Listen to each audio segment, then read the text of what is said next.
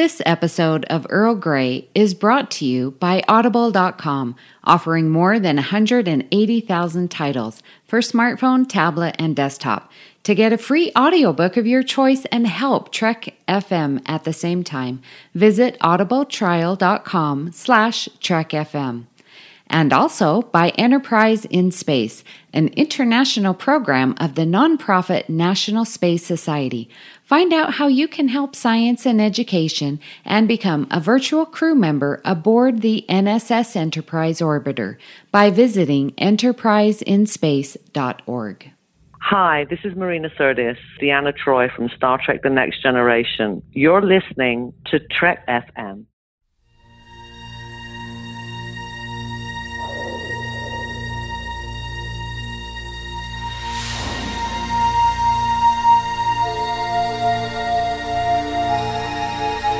The Earl Grey Hut.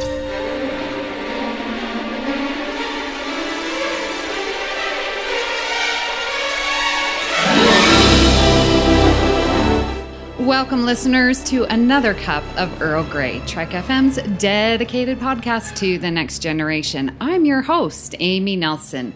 Now, Richard is away this week, but joined with me today is Justin Ozer. Justin, how are you doing today? Doing great. Well, always great to talk Next Generation every week. It's amazing, though, isn't it? I mean, we do an episode every week, but we still find interesting things to talk about, and people aren't tired of it yet, which is great. I know, right? We're very grateful that we still have listeners.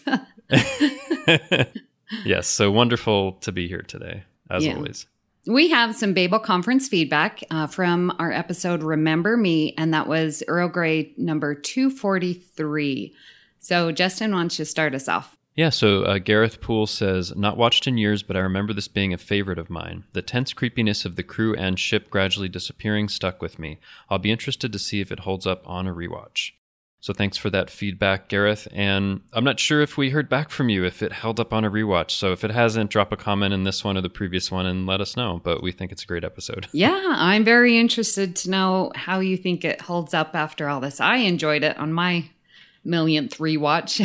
So. Oh yeah, I mean it still holds your interest, even though when you know exactly what's going to happen. There's Gates McFadden really just she sells it so well. Yeah.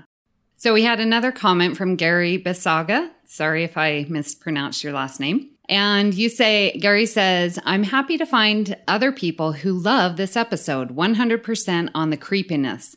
It's the only Star Trek episode to ever give me nightmares. Even on rewatches, that moment where Beverly walks around the corner followed by Wesley and he's just gone. I hate Wesley as much as the next guy, but the combination of creepiness and what Beverly, like any parent, would be feeling to see her son disappear always gets me.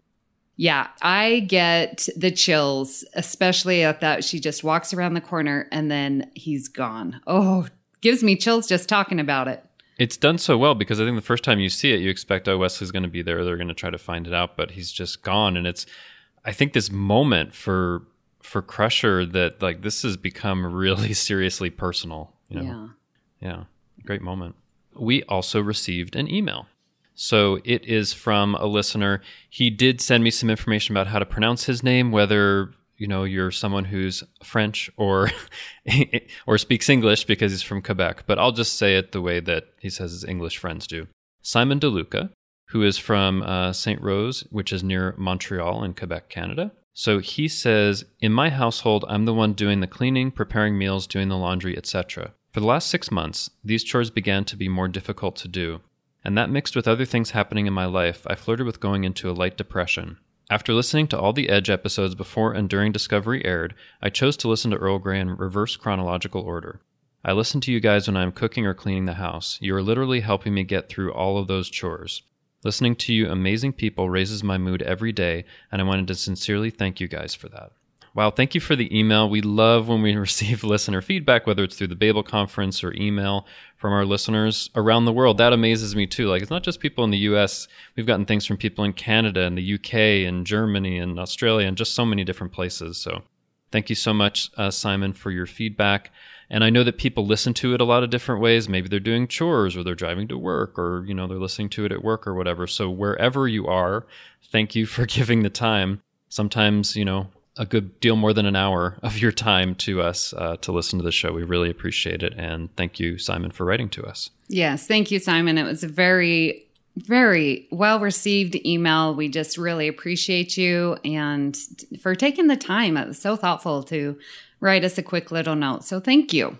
All right, Justin. Well, it's time to introduce our guest since Richard is gone. We have with us Joe Keegan, who has been to Star Trek Las Vegas, and I had the absolute pleasure of meeting. And so want to welcome Joe onto Earl Grey. Hello. Thank you for having me.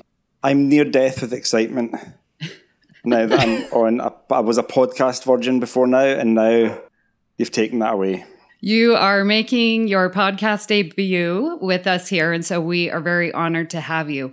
Why don't you tell our listeners a little bit about yourself and your Trek story, like how you got started in Star Trek? Okay, so obviously I'm from Scotland. Obviously. And I'm being very careful, given the problems we had communicating with you Americans, that I'm being very careful to speak very slowly. But you guys seem to be doing okay so far. What do? I'm a physics teacher in a high school in Scotland.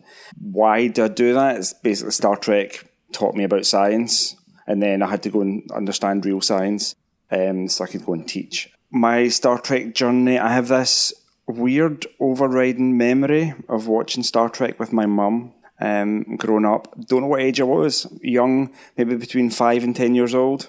The original series on reruns, obviously, because I'm not old enough to have seen it on first run. I thought they were always lost, and lost in space. This one image that I have is of Uhura trying to get through to Starfleet Command and Kirk being annoyed that she can't. And so that led me to believe that they were just lost all the time.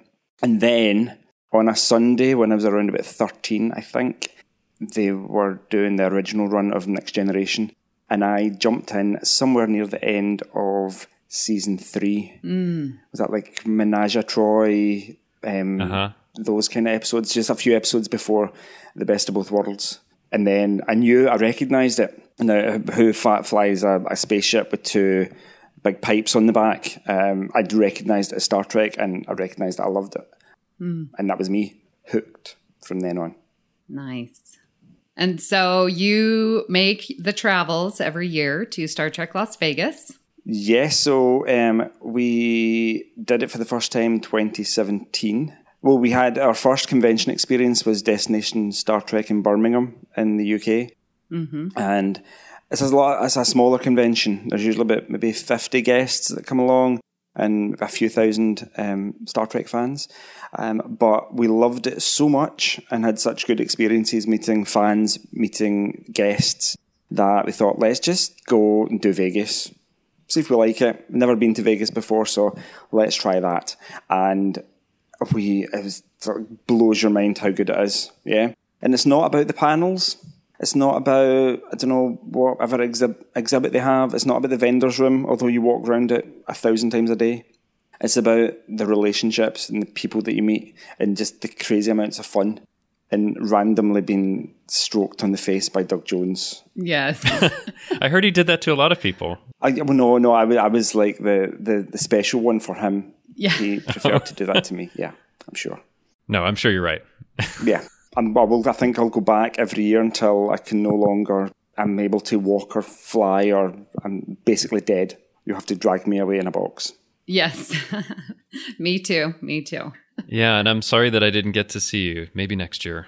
Yeah, absolutely. Definitely. I know your face now. You've got a mustache. Yeah. I do, yeah. All right. Well, let's move on to today's discussion. Very excited to talk about Picard's family. We see a lot of it in, obviously, Family, Season 4, Episode 2. But we do hear hints of it throughout the seasons and even into the movies. So one thing that really defines Picard, and when you think about his family, you think about his brother, Robert. We see a lot of it in the episode Family. And then we also learn in Generations that Robert was killed in a fire and how that affects him through that movie. So, Joe, why don't you talk to us about Robert and Picard and what you think of that brotherly relationship? I thought it was the guy that played Robert was Jeremy Kemp. No, yeah, Jeremy Kemp played Robert in the episode, who's an English actor, I think. I think the way he acted it, I don't know if it was scripted that way or he was told to act that way, but he just seems really brutal. Mm-hmm. Like, just overly harsh compared to, I suppose it's an interesting juxtaposition between him and Jean-Luc. Jean-Luc's obviously really measured, keeps his emotions internally, has this wealth of experiences being kind of the captain of the Federation flagship. Robert is the complete opposite. He just doesn't come across very nicely. And I would that struck me as being strange, that if you grow up and work on a vineyard in France and get to drink wine, that you're not going to be that horrible. Yeah, you're going to be nice and chilled out all the time. Yeah, France is quite a nice place to live. I imagine if you lived in that beautiful big house that they live in and the eating the grape. Did you watch the episode recently? Yeah, that's the first way you see him. He's eating grapes off the vine, right? But no, he's not eating grapes like a normal person would eat grapes. Like, yeah. You eat a grape, you pick it off the bunch of grapes and you eat it. But he grabs like a fistful of grapes and like squishes them in his hand. Yeah, and then he manhandles them. Yes, that's like, wow, okay, that's a new way to eat grapes in the 24th century. So, yeah. And even towards the end, when they kind of reconcile, after they have that rollabout fight in the mud, he said, they're obviously a lot closer, but he says, I still don't like you. Mm-hmm. Which is just mean. He's your brother. Yeah, I have a younger brother, and I can't actually imagine being in a situation where I don't like him. Yeah. So I know they wanted to tell a story, but it just seems a bit over the top, to be honest. Yeah, it's my take on it, at least. And the Jeremy Kemp played the character, but they had to do some additional voiceover recording for him, and he wasn't available. So they got Ian Abercrombie to do some more voiceover recording, who's like a Star Trek regular. He's been in quite a few episodes of different parts of the franchise. Good to know. And it was a different actor again in Generations in the photo album.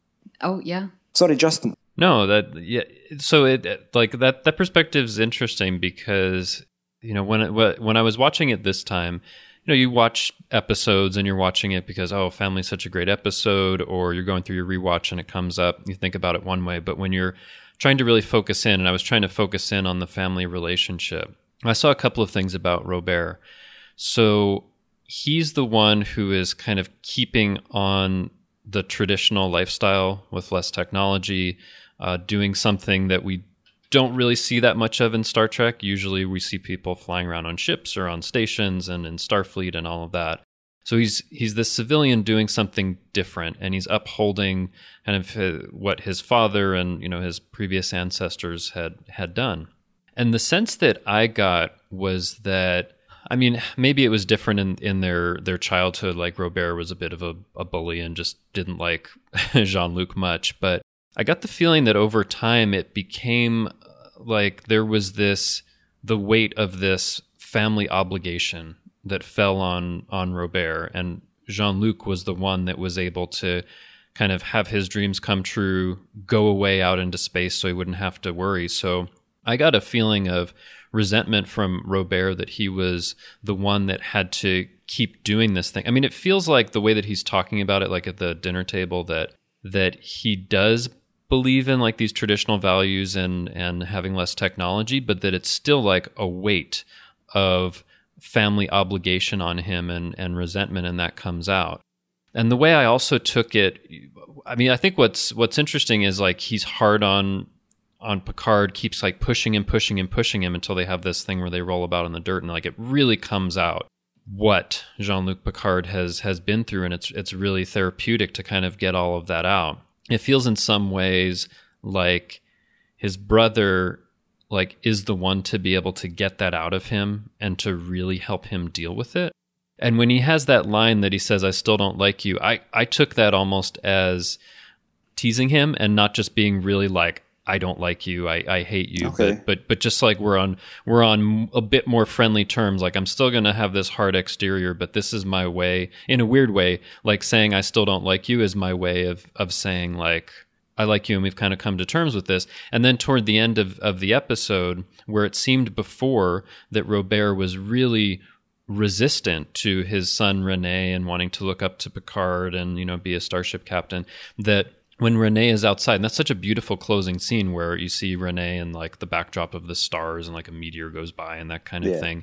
His wife Marie is like, well, are you going to let him daydream? And it's like, let him dream. So by the end of the episode, he's kind of softened up to the point where he's like, you know what?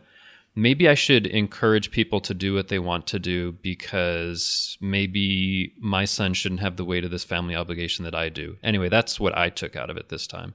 You're right about that end scene, though. Let him dream, that line, and then the visual of Renee leaning against the tree is just, it's beautiful, yeah. I mean, what do you think, Amy, about Robert?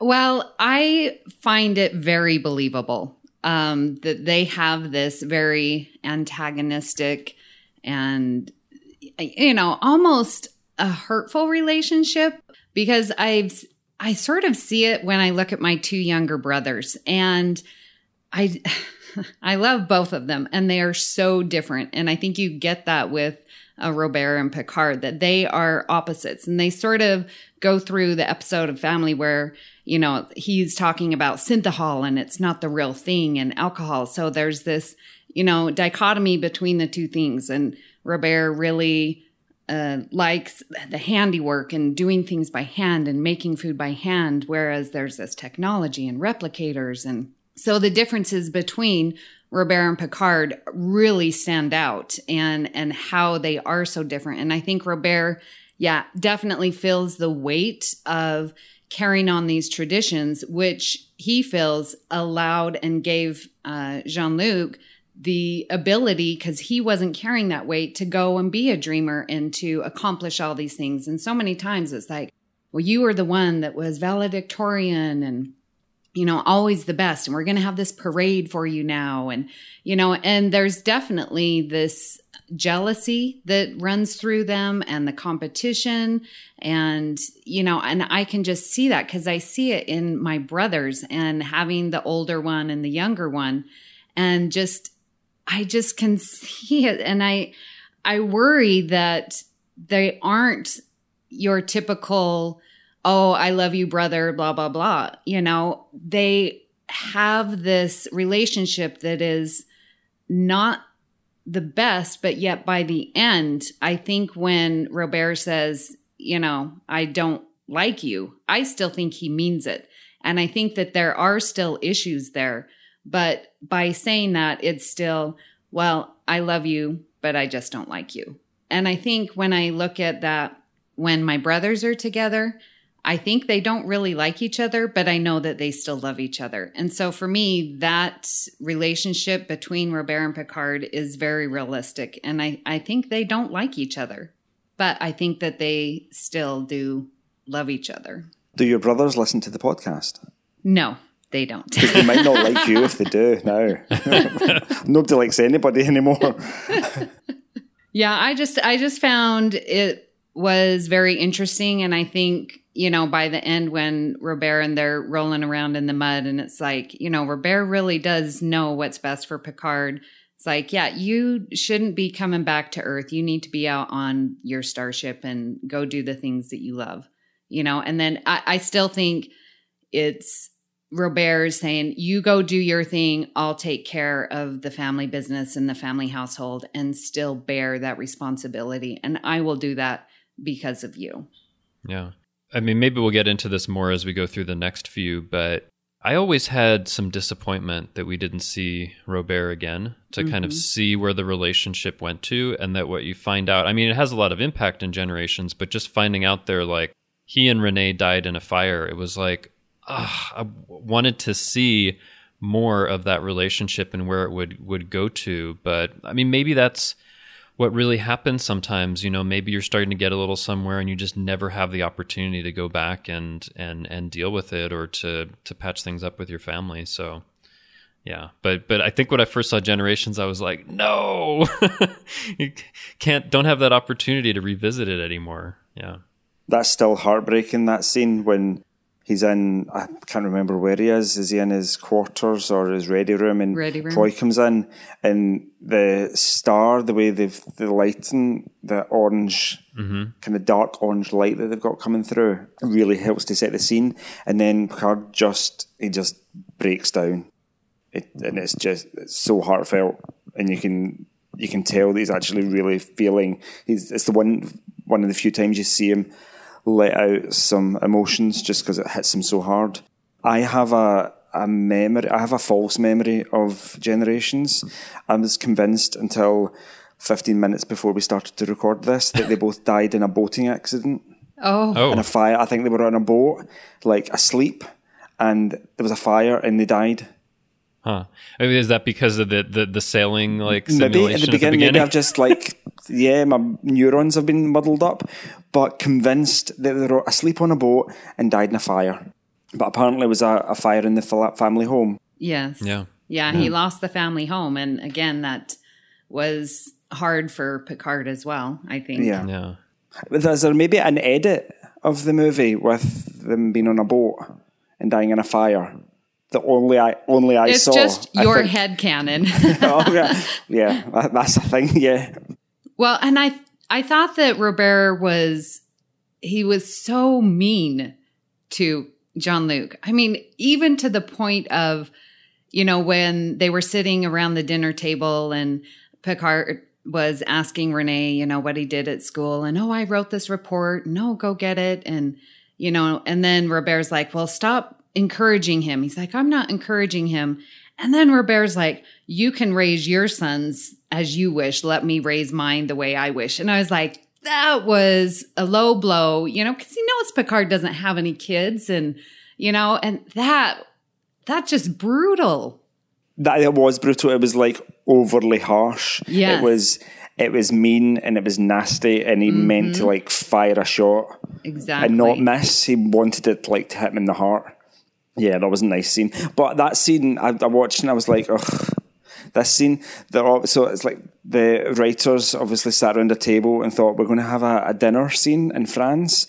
What do we have to have? So it's I paused it when, is it Marie that is ladling the soup? And it looks like, obviously, French onion soup. Yeah. Yeah. So what are they going to eat at dinner? They must have French onion soup every day. Yeah, and it's these weird French stereotypes. I was surprised that Robert wasn't wearing a beret with garlic strung around his neck, and maybe holding a baguette in one arm. Yeah, yes, exactly, with a neckerchief tied around his neck. And all that stereotype is kind of reinforced at the beginning when Picard is doing the walk from the village up to the house. And they've got accordion music, French accordion music, playing over the strings at the beginning. Just maybe 8 seconds of stereotypically French music in the most English family ever. Yes. Yeah, there is a small explanation for that, but they were just trying to fit it in. I mean, basically that the French language has become obsolete by that point, and people speak English because it's Federation standard. But there's a little line in Code of Honor that actually says. Implies that, but yeah, they're really trying to shoehorn it in. Yeah. The Code of Honor is the episode we shall not speak of. Yeah. So I watched Family, and when Picard meets Renee, we always know and always joke that Picard does not like kids. But his initial reaction to Renee is very fond. I don't see any of his normal disdain of what's this kid doing following me. I mean, he doesn't know it's his nephew, and I think it's so cute that Renee's like, oh, you're my nephew. And then so Jean-Luc's like, well, nice to meet you, uncle. And then calls him uncle throughout the episode. I think that's so cute. I think Jean-Luc isn't captain at that point.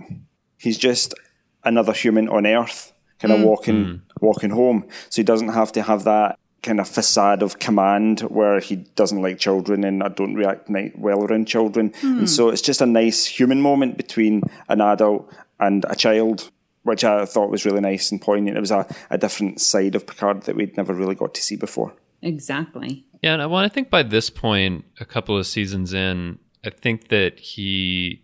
There are little bits I think you see here and there where he's softening up. It probably happens more like in the fifth season with Disaster when he was with the kids in the turbo lift and maybe some episodes later on. But yeah, I think there is something to what you're saying, Joe. Like he doesn't have to be this, like I am captain, this is serious command business, but he's just walking home. So he's relaxed and he seems pretty relaxed up until the point that he sees Robert, right? And then it's all this tension and all this history kind of comes up. And I like the character of René a lot. And I don't know if you guys know, but this is the same actor who later played the young Picard in Rascals when they get shrunk down to kids. I don't like him in that. Okay. But I like him as René, but as a young Picard, he just seems really precocious. Maybe he was written that way. I think he was. And he's just a little bit annoying. Oh, you're breaking my heart. I love that young Picard character. Okay. Yeah, I think René is a good compromise between Robert and Jean-Luc. And I think that his character, blends those two because, I think René definitely obviously loves his parents and is learning the traditions. And I think that he still has that dreamer aspect in him. And so I really like the character of René. Yeah, and also, René's the other one that dies in the fire. So in Generations, Picard is realizing that now there's no one to continue on the family line. And that's kind of, it leads to this thing that they, on screen, they don't really pick up on later. Like, should I be having children? Should I be continuing the line? And actually in the novels, he does have a kid named Sim René, which I think is really like a beautiful tribute.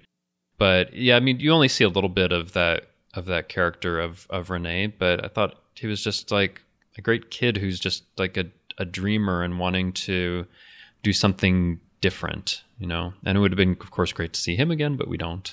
Well, we see him in Generations when Picard's in the Nexus and he's having the Christmas dinner. Kid named René, who's played by a different actor. Yeah, but still, I don't think that's even his nephew. I think that's his Nexus son, who he happened to name René. I think it's his nephew, René. In fact, I'm pretty sure because they're like, go with your cousin or something like that. Okay. I just watched it. Well, I thought he had the 5 kids. Which I thought was a lot in the Nexus. And then René... Hey, it's Victorian times in the Nexus. Yes. They had more kids. Right. Yeah, so I thought it was his kids, and then also René was in there. But I obviously am wrong. No, it's at least how it's listed on Memory Alpha, which is usually right. It says he had... okay. I see. He had 5 kids, but René's not listed there. It must be like a... See, I think it is René. Yeah, like a nephew. You think it's a nephew. Yeah, okay. Didn't even look anything like him, though. He was like so different and yeah. Oh, that whole thing in the Nexus. I have a problem with that. I don't know. Would Picard really want to... Maybe we'll talk more about the Nexus family later, but would he really want to have like this Victorian fantasy? It seems weird for Picard, but... Absolutely. So what did you guys think about Marie, his sister-in-law? Joe? Pastel, the color scheme. Every time you see her, she's wearing just... That's your first thought? I was looking at what she was wearing. And so, like at the beginning, when you see her outside the house, she's wearing green. Mm-hmm. Everything. Like her leggings are green, her skirt's green, her top's green, her earrings are green, her shoes are green. But all shades of... pastel green. Mm-hmm. I was like, okay, that's that. I thought that was a mess. I thought there was a message in there somewhere. Was the episode a bit like she was a 1950s housewife because it didn't go into any detail about her at all. It was about the relationship between Robert and Jean-Luc, and so she wasn't really expanded upon. So she just made dinner and she obviously cleaned up the mud from the house at some point. So I liked the character. I think she was a bit a kind of a centered character in that she wasn't either of the Jean-Luc or Robert extremes. Mm-hmm. She was quite conciliatory. But as of the way she was written, I think she was a bit wet. Yeah.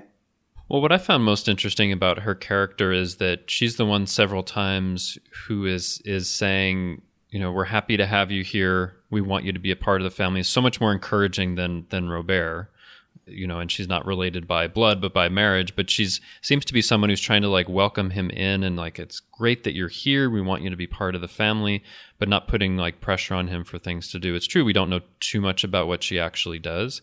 But I like that she was kind of a contrast with Robert, who seemed really stern and like, I'm really unhappy that you're here, with somebody who's like, it's so great that you're here, and just welcomes him with open arms. I like that part of it. Yeah, when they were talking when they first met, and, you know, Picard is like, thank you for your correspondence. You know, you made me really feel like part of the family. And she's like, you're not like part of the family. You are family. And I just thought that was so strong. I mean, this is their first time meeting. So Robert and Marie had been married and obviously had a son together. And, you know, I mean, it had been 20 years since Picard had been back to visit. And so this is their first meeting. And she is so warm and welcoming and, you know, wants to build this family relationships with all of them. And I think that says a lot about her character and her openness and willing to love. I was very impressed with Marie. I suppose it says a lot about the relationship between Robert and Jean-Luc, that Robert or Jean-Luc didn't go to the wedding, or Robert didn't invite him to the wedding. Yeah. So it tells you about the problem in the relationship. I didn't realise that was the first time they'd met, which is interesting. Yeah, and also I think that it's implied that Marie is in Generations giving Jean-Luc this news that Robert and Renee have died in this fire. And I don't know why, but the first time I saw Generations, I thought all three of them were dead, but yeah, I Marie thought that isn't. Too, but it was just Robert and Renee. Robert and Renee are the ones that are specifically mentioned. On a fire, on a boat. Yeah, sure. So she's still around. Yeah. I don't know. I like the character, even though, again, like if we would have had like one more visit before the movies just to see how things were, that would have been great. Yeah. I think it deserved another visit from that whole, the three of them, Renee, Robert and Marie. I think we deserved to see them again, but obviously it didn't happen. It is referenced about their father, especially when Marie comes in and looks at all this mud and mess on the floor. And what would your father say? Well, he'd probably send us to the room and without our supper. Right. So we have Maurice Picard, who is the father. So referenced there and referenced in Bloodlines. And then we do get to see him in Tapestry when he thinks that he's dead, and there is Maurice just chewing Picard out, and so much like Robert. So what do we think about this father figure who just seems a spitting image of Robert? Yeah, let me just clarify. So in Tapestry, it's when Q is kind of showing Picard this illusion of his father to try to prove to Jean-Luc that he's actually dead. And I wanted to read out what Maurice says, because I think in a lot of ways it's even harsher than anything that Robert says. Yes. So when this illusion of Maurice is there, he says, Jean-Luc, I told you not to go running off to that academy. I told you that Starfleet would bring you to a bad end, but you wouldn't listen. Now look at you, dead before your time. Why couldn't you have listened? Didn't you know that I was working for your best interests? After all these years, even now, you managed to disappoint me, Jean-Luc. And I cut out some of the back and forth that Jean-Luc and Q have with Maurice. But and my question in my mind has always been, like, is Q taking this from Picard's memories, or from something that he's getting from him, or some impression, or is Q just omnipotent and this is how his father would really be? But it's like this really harsh slice of his father, and I wonder what you guys think of that. Maurice is a bit like a holodeck character at that point. He's just reciting a monologue. There's no dialogue between either Q or Jean-Luc and Maurice, so he's just saying these things to him. So it occurred to me that he was, I don't know, did Q kind of pick him out of time, bring him forward and make him say these things? That's a good question. Or was he just kind of a snapshot of Jean-Luc's memories that Q kind of distilled down into this character? I'm not sure. I agree with what you said, Amy, about being more harsh than Robert. I think the actor they chose was a really good match for Robert. Mm-hmm. Obviously, you get the impression that Maurice worked the vineyard for his entire life, and then Robert did the same. So they would be two similar types of people. And then obviously Jean-Luc left, and he became a kind of a new entity. But yeah, very, very harsh, very, very overly strict for the 24th century, I think. Yeah. And well, here's an interesting thing. So according to Memory Alpha, it was played by Clive Church. This was his only role in Star Trek. And also it says only credited television or film role to date. Wow. So I don't know how like he got involved, if somebody knew somebody else or whatever, but he seemed like a really good match for somebody like Robert, but it's just this guy, this is the only thing he's been in, which is really interesting.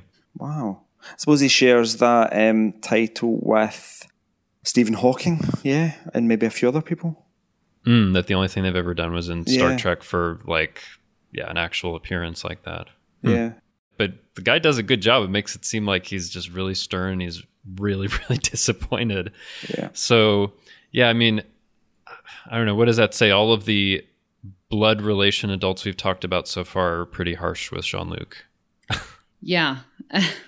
Amazing. He did so well. Yeah. Well, when you asked that question, Justin, and I was thinking, well, it seems like that Maurice and Robert, like, Q just extrapolated from what he knows Robert and Jean-Luc's relationship and then just sort of amped it up a little more. But then as you were asking the question, I was like, well, Q can do anything. He can go back in time or he can scour, Picard's memories, which is probably, I think, as we're discussing, more what happened. So because Q's trying to convince Picard that he is dead. So he probably went into his memories to get that. And so Picard's like, yeah, this is what my dad said. So.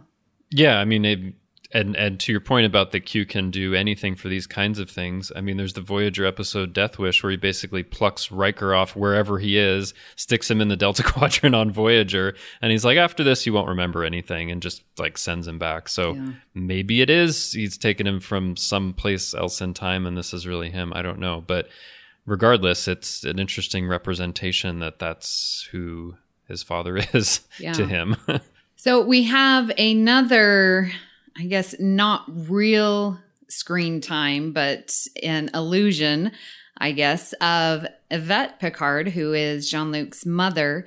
And we see in Where No One Has Gone Before, and they are taken, this is the one with the traveler, and they go to the edge of the universe, and everyone's having these weird visions. And so there in the middle of the corridor is his lovely mama, with some tea. From Victorian times? Yes. Yep. With some tea. And so what do we think about that encounter? And we get to see his mama. Joe? Her accent. And I read before I watched it that she's the only member of Picard's family that had a French accent. And then so I'm listening for this French accent, but the first couple of sentences, it doesn't sound entirely French. No. There's a word that she says that sounds a little bit like a Yorkshire accent, but then the rest of it sounds French, which is fine. I'm still stuck on the whole idea that they're all Victorian, like 1800 Victorian people. They're all from the 1800s. Yeah. Why? They're all wearing like frilly long dresses with, I don't know, they're all wearing corsets and whatever. Nexus family. His mama is still in the 24th century. I mean, when he was being raised, like, yeah, who wears that? Yeah. And she's got a big old, it's like silver tea service, doesn't she? And she pours a nice cup of tea. And there's like, I'm sure, I don't know, I have to go back and look at it. I'm sure there's like hand stitch or hand crocheted doilies on the table. Yes, as well. It was. There was like, the lovely. They weren't replicated. Yeah. Yeah. Well, it's interesting because I think this is coming from Picard's mind. So there's this and the Nexus where it's also kind of influenced by what... So somehow in his mind, he's seeing things in this way.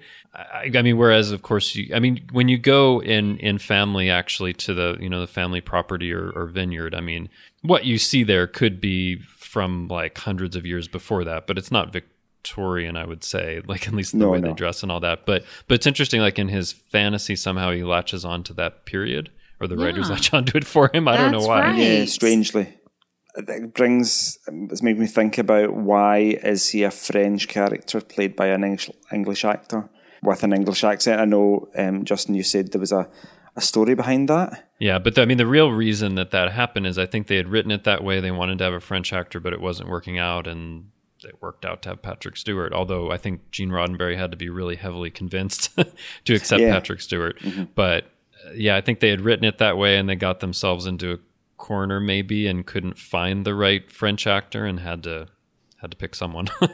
But it's always been that weird thing that you have in TNG. Yeah. Yeah. Did that? I was wondering how that worked in the US. Did you hear Patrick's or Jean-Luc's accent and think, oh, he's foreign, so that's fine, yeah? We're obviously living so close to France and England. No, we can tell the difference between them. Okay. I think it was always noticed here that there's that difference. Sure, okay. But it's still, I think, like it was different, even though, Patrick Stewart isn't from France or have a French accent, to have...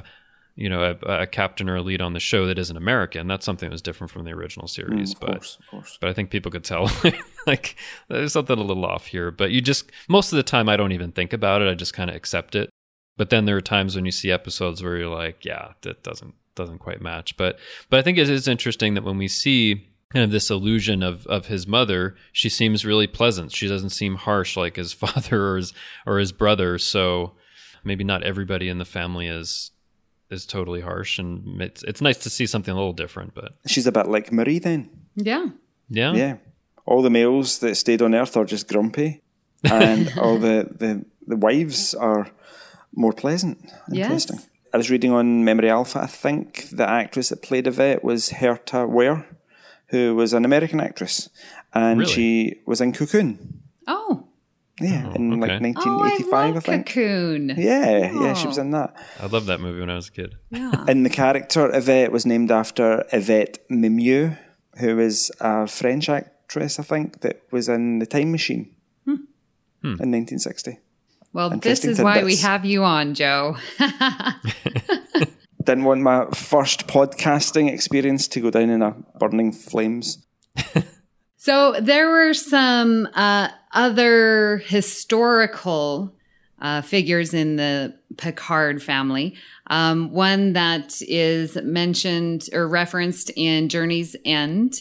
Justin, who was that again? Javier Maribona Picard, who was, I guess, a soldier with the Spanish that was part of retaking New Mexico in the 17th century. And there's since I live in the Southwest, I know a lot about this story. There was a revolt in some of the pueblos in New Mexico against Spanish rule, and they actually drove out the Spanish for 12 years. But then there was this campaign to reconquer that area, and this Picard ancestor was supposed to be part of that, which he's told by a character in Journey's End, and apparently Picard had no idea about. Right. But it kind of hangs over the episode like that previous ancestor has like this stain of blood to be wiped away. So I think it's kind of an interesting choice to connect him to the episode, and also somebody that was serving with the Spanish. I don't know. It's just something that I picked up on, like, yeah, he's learning about his family long after they're dead, but.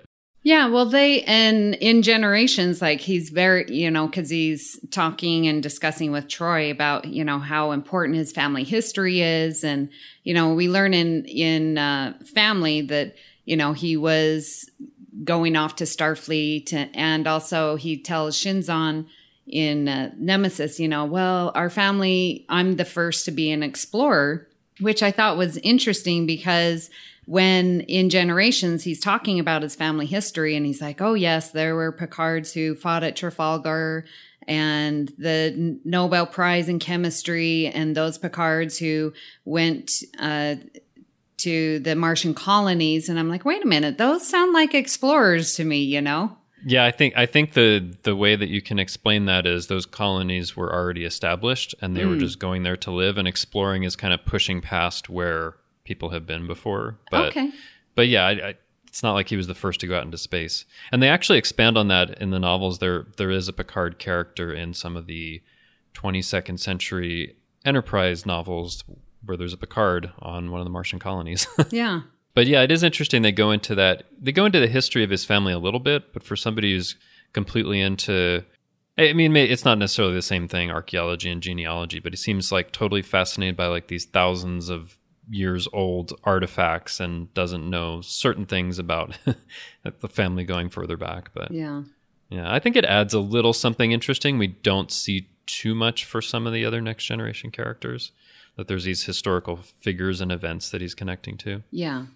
Yeah, that's true. We definitely get, with Picard, this long line that there's this history and that he knows about it. And yeah, we don't see that really with any other character, do we? There is a reference, maybe it even happens in Voyager, to one of Riker's ancestors that fought in the Civil War. But that may be about it as far as Next Generation characters.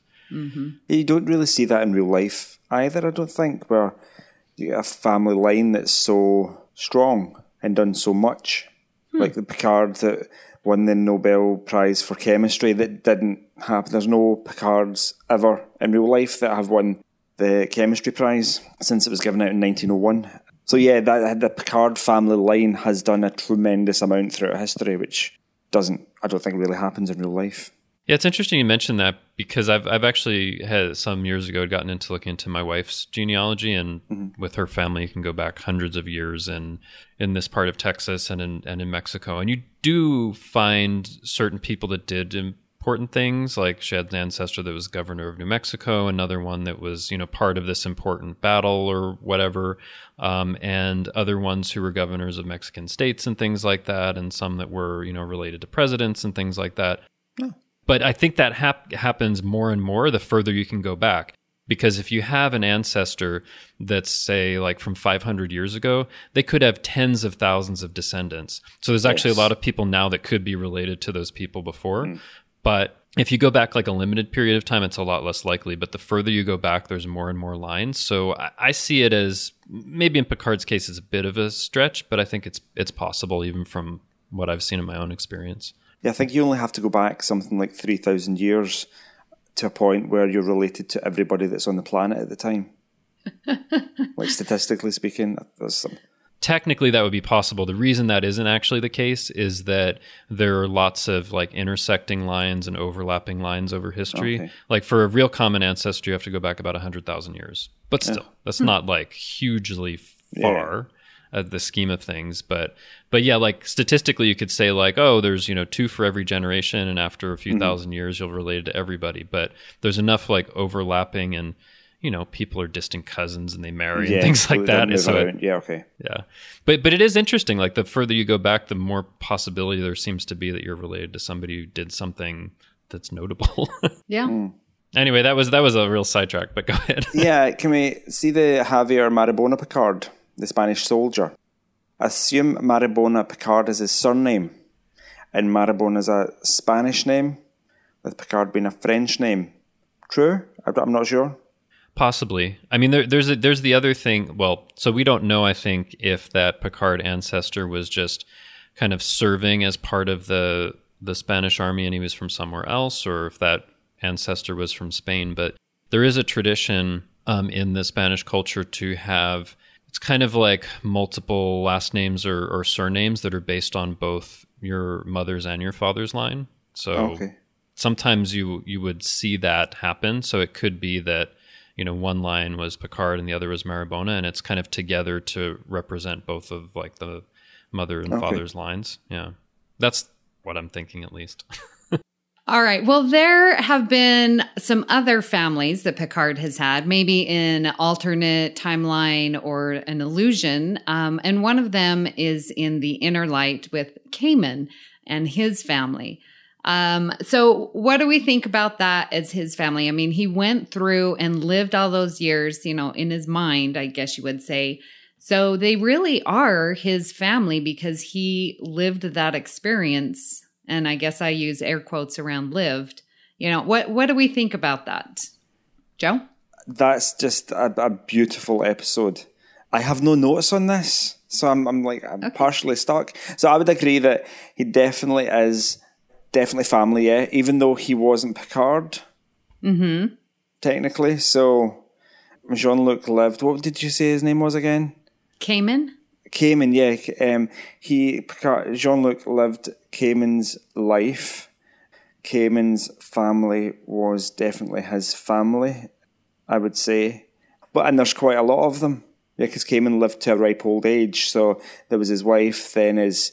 Two children, his son and daughter, then their grandchildren. It was like a grandchild, yeah, a beautiful episode, definitely included in family. Justin, what do you think about it? You know, can we consider this Picard's family, even though it is Kamin? Yeah, it's interesting, and sorry for the short notice on that joke, because I just thought of it this morning, like, oh, wait a minute, there's the family he has in The Inner Light. It is interesting, you know, as we go through this list, that of his family... We really only see Robert, Renee, and Marie as like real people. And this, besides that, is kind of the closest he gets, even though it does turn out to be an illusion. And he really, like, we're led to believe that he really is experiencing this like it's, you know, 25 or 30 years. So he is spending all of this time with, you know, his wife Eileen that's there, with their children and grandchildren. So if anything, through this experience, he ends up knowing them probably a lot better than, say, you know, Renee or Marie or maybe even Robert, even though he grew up with him for a period of time.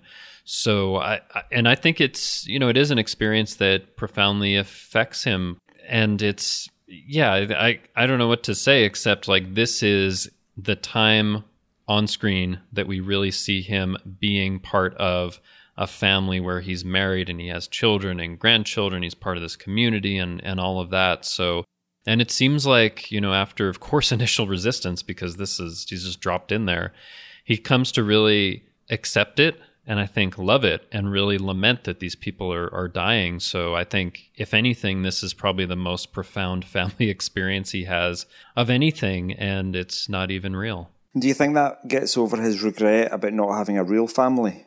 Having those implanted memories over a lifetime. He's now got those memories of having a family, and he has had a family as Kamin. I think it makes him want it more. And again, I'll reference the novels because he does eventually want to marry and have children. So I believe that with how where that goes. But yeah, I think it makes him want that even more because there was some real happiness that he had there that I think at some point he'd want to recapture. What do you think, Amy? A great question, because when he's in the Nexus in Generations, like, you're right, that is his desire, because his first gut reaction in the Nexus is to have this family and this blanket of love, you know, and I think that is in remembrance to the Inner Light and the family that he did have, and probably, I think you're right, it only accentuates the fact that he never did that in his real life. You know what would have been so much more effective? It would have been so much more effective if in the Nexus, the family he saw was the family he had as Kamin. Wouldn't that have been great to see that again? That would have been so much more meaningful. And there's some, I hadn't thought of it until now, but, and it's only like a couple years after that episode. So maybe you could get the other actors, right? So, but I feel like that would be so much more meaningful because, well, if you've, you know, seeing the Inner Light, it's like, oh, that makes sense that he was so happy that he'd want to be there. And even if you hadn't seen it, you know, as a viewer, they could have a little explanation. But I wonder why, you know, they couldn't have done something like that instead of this weird Victorian fantasy that Picard has never like expressed an interest in. Mm-hmm. Another take on that is the Nexus can take you anywhere at any time. Mm-hmm. So it could have taken him back to that long-lost civilization in the Inner Light. Yeah. So he could have... To actually be there. Kamin. Right. Oh, that would have been... Wow. Whoa. Liking this. Whoa. Yeah. But wouldn't that have been so much more effective if it was actually that family instead of some random? It would have been family. Very poignant because it felt very fake. Yes. Just so topical and no connection. And yeah, then to bring that Inner Light family, that would have been so powerful. Oh, they need to rewrite that. Oh my gosh. I know. We need to invent a time machine, go back in time and convince the writers to do that because that would have been awesome. Yeah. That and they die on a burning ship. Yes. To match Joe's headcanon. That's the other rewrite with... It's going to happen. No. Did you edit? Yeah. So in All Good Things, and when we've got Picard in the future, we see that him and Beverly were married and then divorced. So I think we can definitely say, oh, well, I don't know. Definitely, I will ask. It's an alternate timeline family. Yeah, it's alternate timeline. Could we say that, that is part of his family, is Beverly? Would you say that? Well, and also Picard remembers the experience he had, right, in this...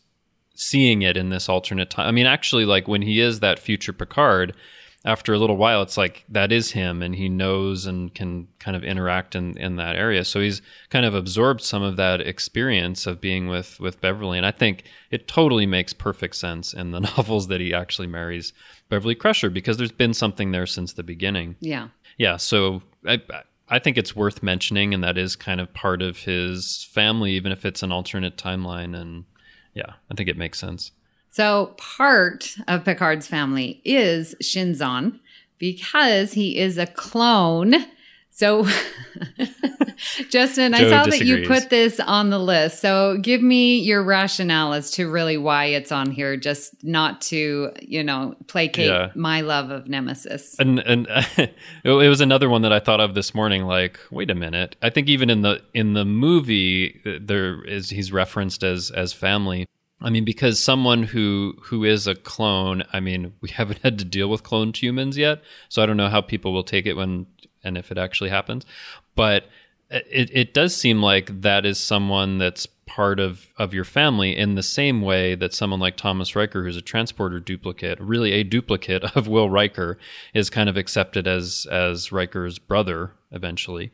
I think someone who is a clone would be some weird part of your family. I don't even know how you'd put that on a family tree, but right. It's like they're cloned from me, so I'm both of his parents? I don't know. But I mean, of course, it is a weird thing in Nemesis, but I think it is someone who's part of his family because family can sometimes be like a reflection that you can use or that can influence you because, as a person, you're half of your mother's DNA, half of your father's DNA, your siblings, share parts of your DNA. So I think in the same way, someone who's a clone would be part of your family, even though maybe it would be hard to reconcile or they'd act very differently. I just thought of that like, oh, it is part of his family. Yeah. Well, and I think, at that last scene of Nemesis when they're trying to destroy the energy, trilithium, or what is it? Are you talking about in Nemesis? Yeah, in Nemesis. Yeah, but the last scene and they're fighting and Shinzon gets impaled. Yes. And then pulls himself to Picard. I really do enjoy that scene, but you can see the emotion that Picard does recognize that this is, some part of him, that this is some part of his family that, albeit as strange and weird and, crazy and never heard of before, but you can see the importance and the effect that it has on Picard because he is just stunned to lose either a brother or, just a part of himself. I think that scene is very poignant, and I think Picard understands the impact of that. So I would say, yes, family. Joe, your dissenting opinion here. I think I'm seeing family as, I don't know, somebody or people that you have grown up with or have some kind of relationship with. And not just that, oh, we share DNA, so we must be family. So in that sense, I don't necessarily see him as part of the Picard family. For a start, he doesn't have the Picard name. He's not Shinzon Picard. Well, how about this? What about two siblings, identical twins, that are separated at birth for some reason, raised by different families, have different names, haven't had the same experience, but they're still family, right? Are they?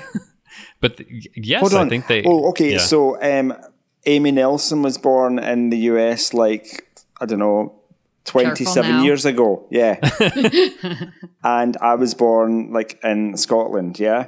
But Amy Nelson is part of my Star Trek family, yeah? We have nothing in common, like, genetically, apart from this love of Star Trek.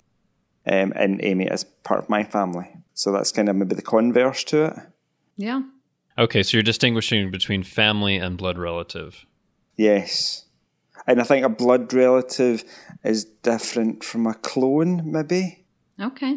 Maybe not scientifically. Right. But just a clone is just a clone. It's just a carbon copy that bears no real relation to you. So okay.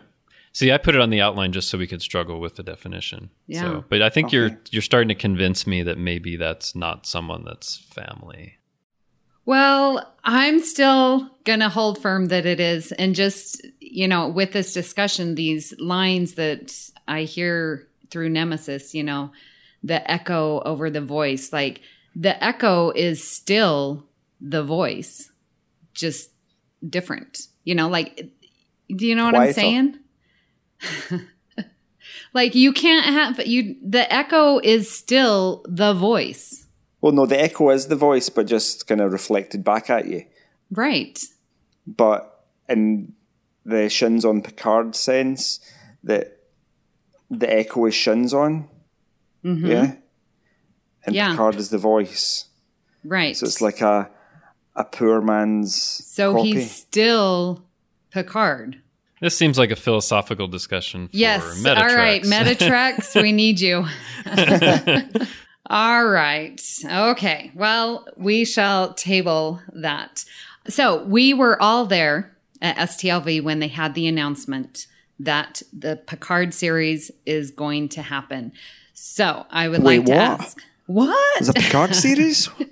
Oh, you're just finding out now? Yeah. Remember, we were in tears, you know. I couldn't see the stage or the screen for tears. I managed to hold my phone up and record it all and just didn't move while, like, the tears were, like, streaming. I was like, beside myself. It was so emotional. It was amazing. So powerful, yes. Wow. So which members of Picard's family would you like to see in an upcoming Picard series? It can only be Marie, because she's the only one still alive. They're all dead. I was going to say that, but then I think there needs to be some time travel adventure that rescues Renee and Robert before they die in the fire. Oh, on the fire on the boat. Okay, yeah, that's a good idea. No, but I mean, it could also be a family member that we haven't seen. Although I think we've covered that the mother and father are dead, the brother is dead. Does he not have any other siblings? It was just those two that... But they're... But let's think outside the box. Well, I mean, I think it would be great if we saw Marie for some reason, although she would be just a good deal older. Just as old as Picard, yeah. Probably, we've missed a number of people that are family that weren't in the notes. On your definition of family, I think it's like the whole crew, right? Well, yeah. Well, Picard said it himself in Nemesis. Amy Nelson's favourite film, apparently. At the Riker and Troy's wedding, he says, "Well, Riker, you have been my trusted right arm for 15 years. You have kept my course true and steady. Deanna Troy, you've been my guide and my conscience. You have helped me recognise the better parts of myself. You are my family." Yes. And then at the end, when they're having that toast to Data, who's just been killed by the Thaleron generator explosion, when they're drinking the Chateau Picard, he says, "To absent friends, to family."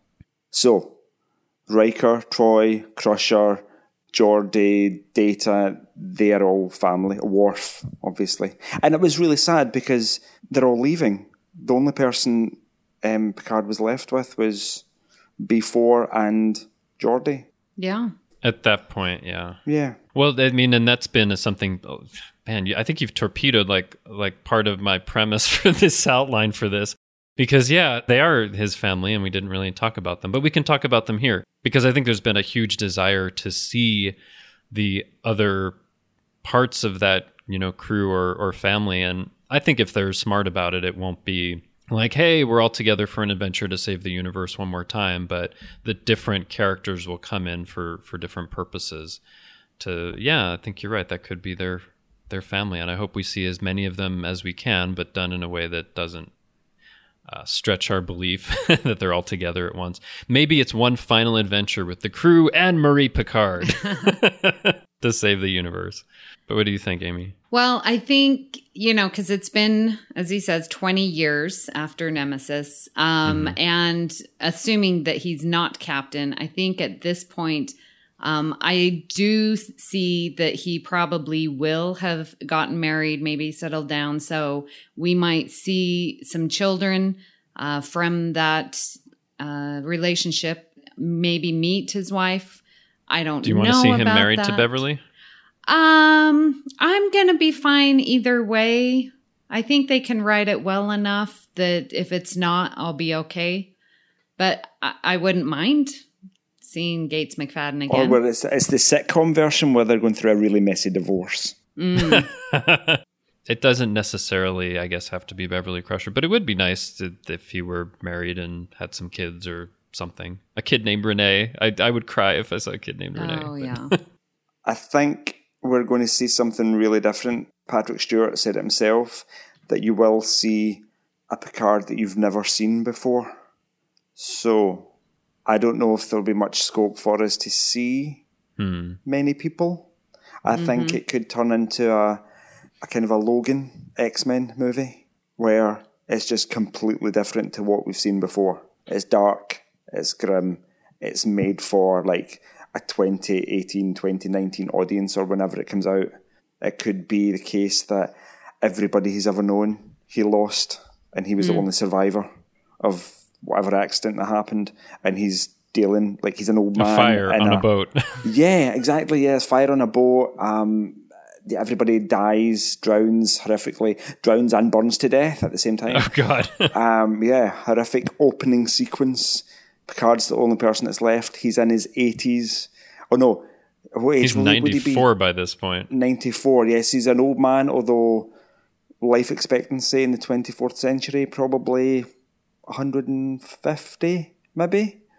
And he's living out his life in a mental institution, trying to cope with the horrors of what happened. Yeah, I don't think we'll be getting that, but yeah. Well, I mean, it could be anything, but I do think it is going to be something that starts in a dark place and where he has to kind of climb out of that into a better place. But we'll see. Okay, so I think what we're saying is the family that we might see will be the crew that was his family for those 15 years. Yes, that's nice. Yeah. Well, Joe, why don't you give us your final thoughts on this wonderful discussion we've had about Picard's family? A very mixed family, like throughout history. Obviously, we had the Picard that won the Nobel Prize and the Spanish soldier. And then his actual family, his like blood relatives that were still alive that we met in the episode Family, where all the men were grumpy, all the adult men were grumpy, and the women weren't. Like Marie and Yvette, who just seemed like lovely human beings. And then we've met Maurice as a vision and Robert, who were just tyrannical almost. But he has it comes back to our definition of family. What is family? Family is what you want to define it as. And I think that's where we've come a bit unstuck in defining family through this discussion. So, yeah, family is anything you want it to be. It's people that you're close to. It's people who have things in common with. It's been a very interesting discussion, and it makes me want to go back and watch all these episodes we've talked about, just because both you, Justin, and you, Amy, have given me some food for thought to go back and rewatch a lot of things. So thank you. Justin? I mean, as you said, Joe, it's been a really interesting discussion. I mean, and also this is a fairly long list, even though a lot of it is illusion or things like that. I mean, I think Picard and Data are the ones where we probably see the most family. Biological, well, in Data's case, it's not really biological. Yeah. There's some other definition of family, but yeah, I think we've come back around to the family that he really has left by the time we see him in Nemesis is really his crew, because he doesn't have his parents, he doesn't have his brother, he doesn't have his nephew. There's very few people that are left, and there's no one to even carry on his family line. It also, I think, as we were talking about, it helps to explain some of what we saw in Picard early on, who is somebody that's all about like duty and pretty stern. I think he picked that up from his father and from his brother, even though he's doing a different kind of duty than they would have wanted him to do. I think it makes sense that he has some of that sternness within him, and I think continues to have that in different parts through the series. And I think the exploration of possible families, like Kamin's family and in the Nexus and being married to Beverly and all of that, I think the writers are very interested in playing with this notion and seeing the possibilities. And I think it will be interesting to see like where he ends up in the Picard series. Who is really his family? Who's there to help him? Are there people that he's met that are now part of some kind of new family for him? We don't know. So I think there's a lot of possibilities, a lot of places that they can go, and it's been great just kind of going through this list and seeing the kinds of things that have influenced Picard and made him the person who he is, and a lot of the person that we admire despite all these difficulties. Yeah, I think each of the people that we've discussed, we learn more about Jean-Luc Picard. And that we can see, I think, because he is so disciplined and, you know, organized and is the captain, and that he wears that mantle almost 99% of the time. I mean, just he's always the captain and is always going to try and do the right things. And so getting to know his family and really how impactful that is. And we just see so much of that when he receives the news, you know, in Generations, that he's lost Robert and Renee, like how much that really impacts him that we don't really see throughout. I think we get snippets, you know, with The Inner Light and, you know, All Good Things, but to really see that in Generations is really powerful. And I think it really gives us a good idea of how deeply Picard feels about his family history, and that he looks forward to preserving the Picard name, and how much that really does affect him.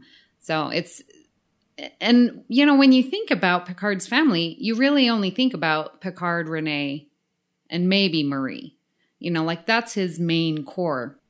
But then through this discussion, like you said, Joe, like you have different definitions of family, and how Picard builds his family with the crew of the Enterprise, and how that is so important to him. I love that we get to see these different definitions of what family is, and that the writers of Star Trek, you know, sort of wrestle with what is family, and we get to see that through Picard. I think it's a testament to how good Patrick Stewart as an actor, the way that we see this portrayal of Picard develop throughout the 7 years of the TV show and the 4 movies.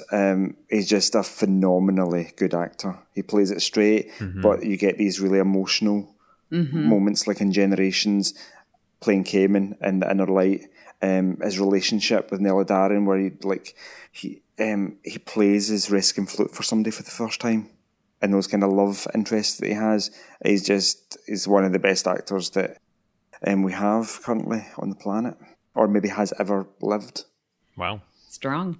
Well, Joe, thank you so much for coming on Earl Grey and for debuting your podcasting skills with us and our listeners. As indeed. Thank you so much for inviting me, and for the generous fee that I'm getting for coming on. Like $10,000 is far too much for a virgin podcaster. It's 1,000 times our usual fee, which is our gratitude. Yeah. Wow. I don't know how that works out mathematically, but I'm really grateful. Can't wait for the check in the post to arrive. Yeah, so it's been wonderful. Not as terrifying as I thought it was going to be, apart from when you asked me for final thoughts. And jumped in with what was the bit? There was one, and I was like, oh, I don't know. I didn't research this. So Kamin in The Inner Light. You did great. Oh, you Kamin, yes. Kind of relatively easy to answer, but yeah, I've loved this experience, and I want to do it again. When's the next episode? Same time next week? Yes, we will for sure have you on again. It's been a pleasure. And Joe, where can people find you if they want to talk more about Picard's family? Okay, not that I necessarily know anything about Picard's family. However, you can you can tweet me on Twitter at JoeyJoe77UK, or on Facebook I am JoeyJoe UK. That's Joey as in like a kangaroo, and Joe in UK.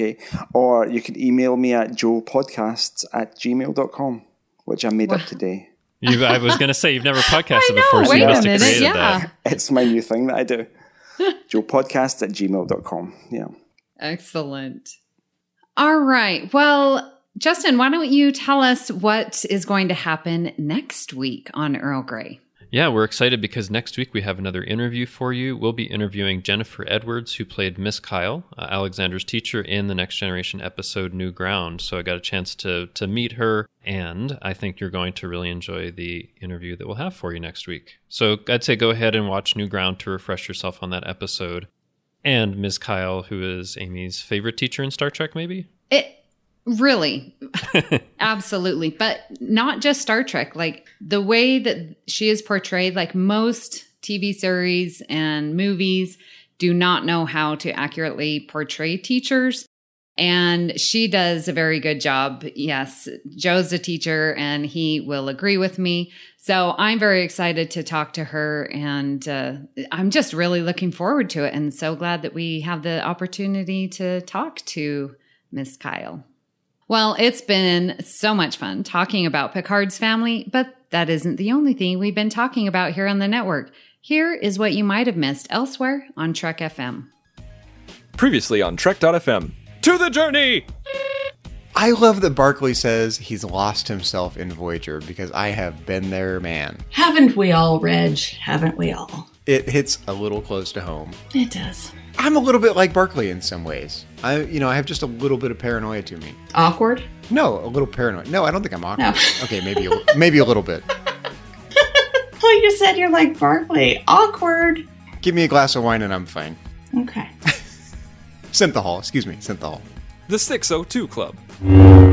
Well, and I think that there's even, a kernel of that conversation reflected in when he is on the airship with his dad.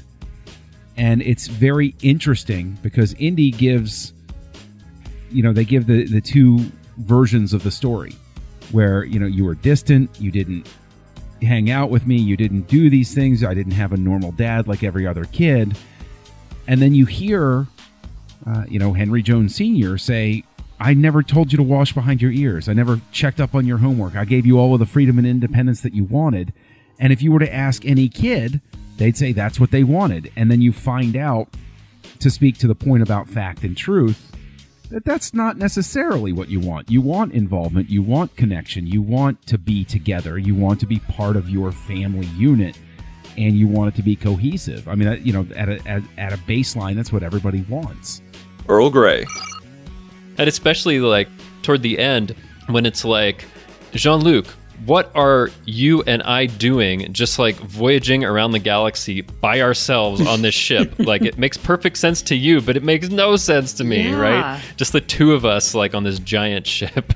Well, like, when it was just a small skeletal crew, and she's still questioning. It's like, why do we have all of these rooms and quarters? And then Data just nonchalantly, well, we have... we need evacuation and we take diplomats around. Yeah. And like he's listing it like, well, duh, this is why we have it. And Picard's like, that'll be enough, Data. Warp 5. Well, you remember it was like when it was 42. You weren't very reasonable then, were you? No, I was not. Exactly. I was absolutely not. I was yelling at a tree in my backyard. It was not a pretty sight. Big Men in Heat is not a good idea. Oh, that sounds like a great band. Big Men. And that's what else is happening on Trek.fm. Check out all these shows and join the conversation about your favorite corner of the Star Trek universe and beyond. You'll find us wherever you get your podcasts. If you're an Apple user, be sure to hit the subscribe button in Apple Podcasts on iPhone, iPad, or Apple TV, or the desktop iTunes app to get the latest episodes as soon as they're published. And please leave us a star rating and written review. That helps others to find the show. If you're not an Apple user, we've got you covered as well. You can find our shows on Google Play Music, Stitcher, TuneIn, Spreaker, SoundCloud, Windows Phone, in most third-party apps, and you can stream and download the MP3 file from our website or grab the RSS link. We'd love to hear your thoughts on today's show, and there are many ways for you to do that. The best place to join in the larger conversation is the Babel Conference, our listeners group on Facebook. Just type Babel, B-A-B-E-L, into the search field on Facebook, and it should come right up. If you'd like to send us an email, you can use the form on our website at trek.fm/contact. Choose to send to a show and select Earl Grey. That will come right to us, and we might read your email on the show, just like we did today. You can also find the network on Twitter at Trek FM and on Facebook at facebook.com/Trek FM. So, Justin, where can people contact you when you're not fighting with your clone? Hold on here. Jason, go away. Stop.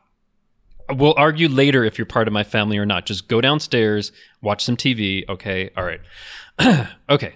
Now that I've got that covered, at least for now, you can find me on Twitter. I'm at TrekFan4747, where I tweet about nothing but Star Trek. Currently tweeting out my Season 6 rewatch of The Next Generation, and also the news that I have created my own clone. You can find out more about that there. Maybe. Maybe I made that up. Okay, you can also find me hanging around the Babel Conference on Facebook. So, Amy, where can people contact you when you're not visiting your Nexus family? And by the way, you have to tell us which family would be in the Nexus. Oh. Or not. It's obviously my Trek FM family. Okay. All right. Yes. Well, I am here on the network. I co-host a little show called The Edge about Star Trek Discovery with Patrick Devlin.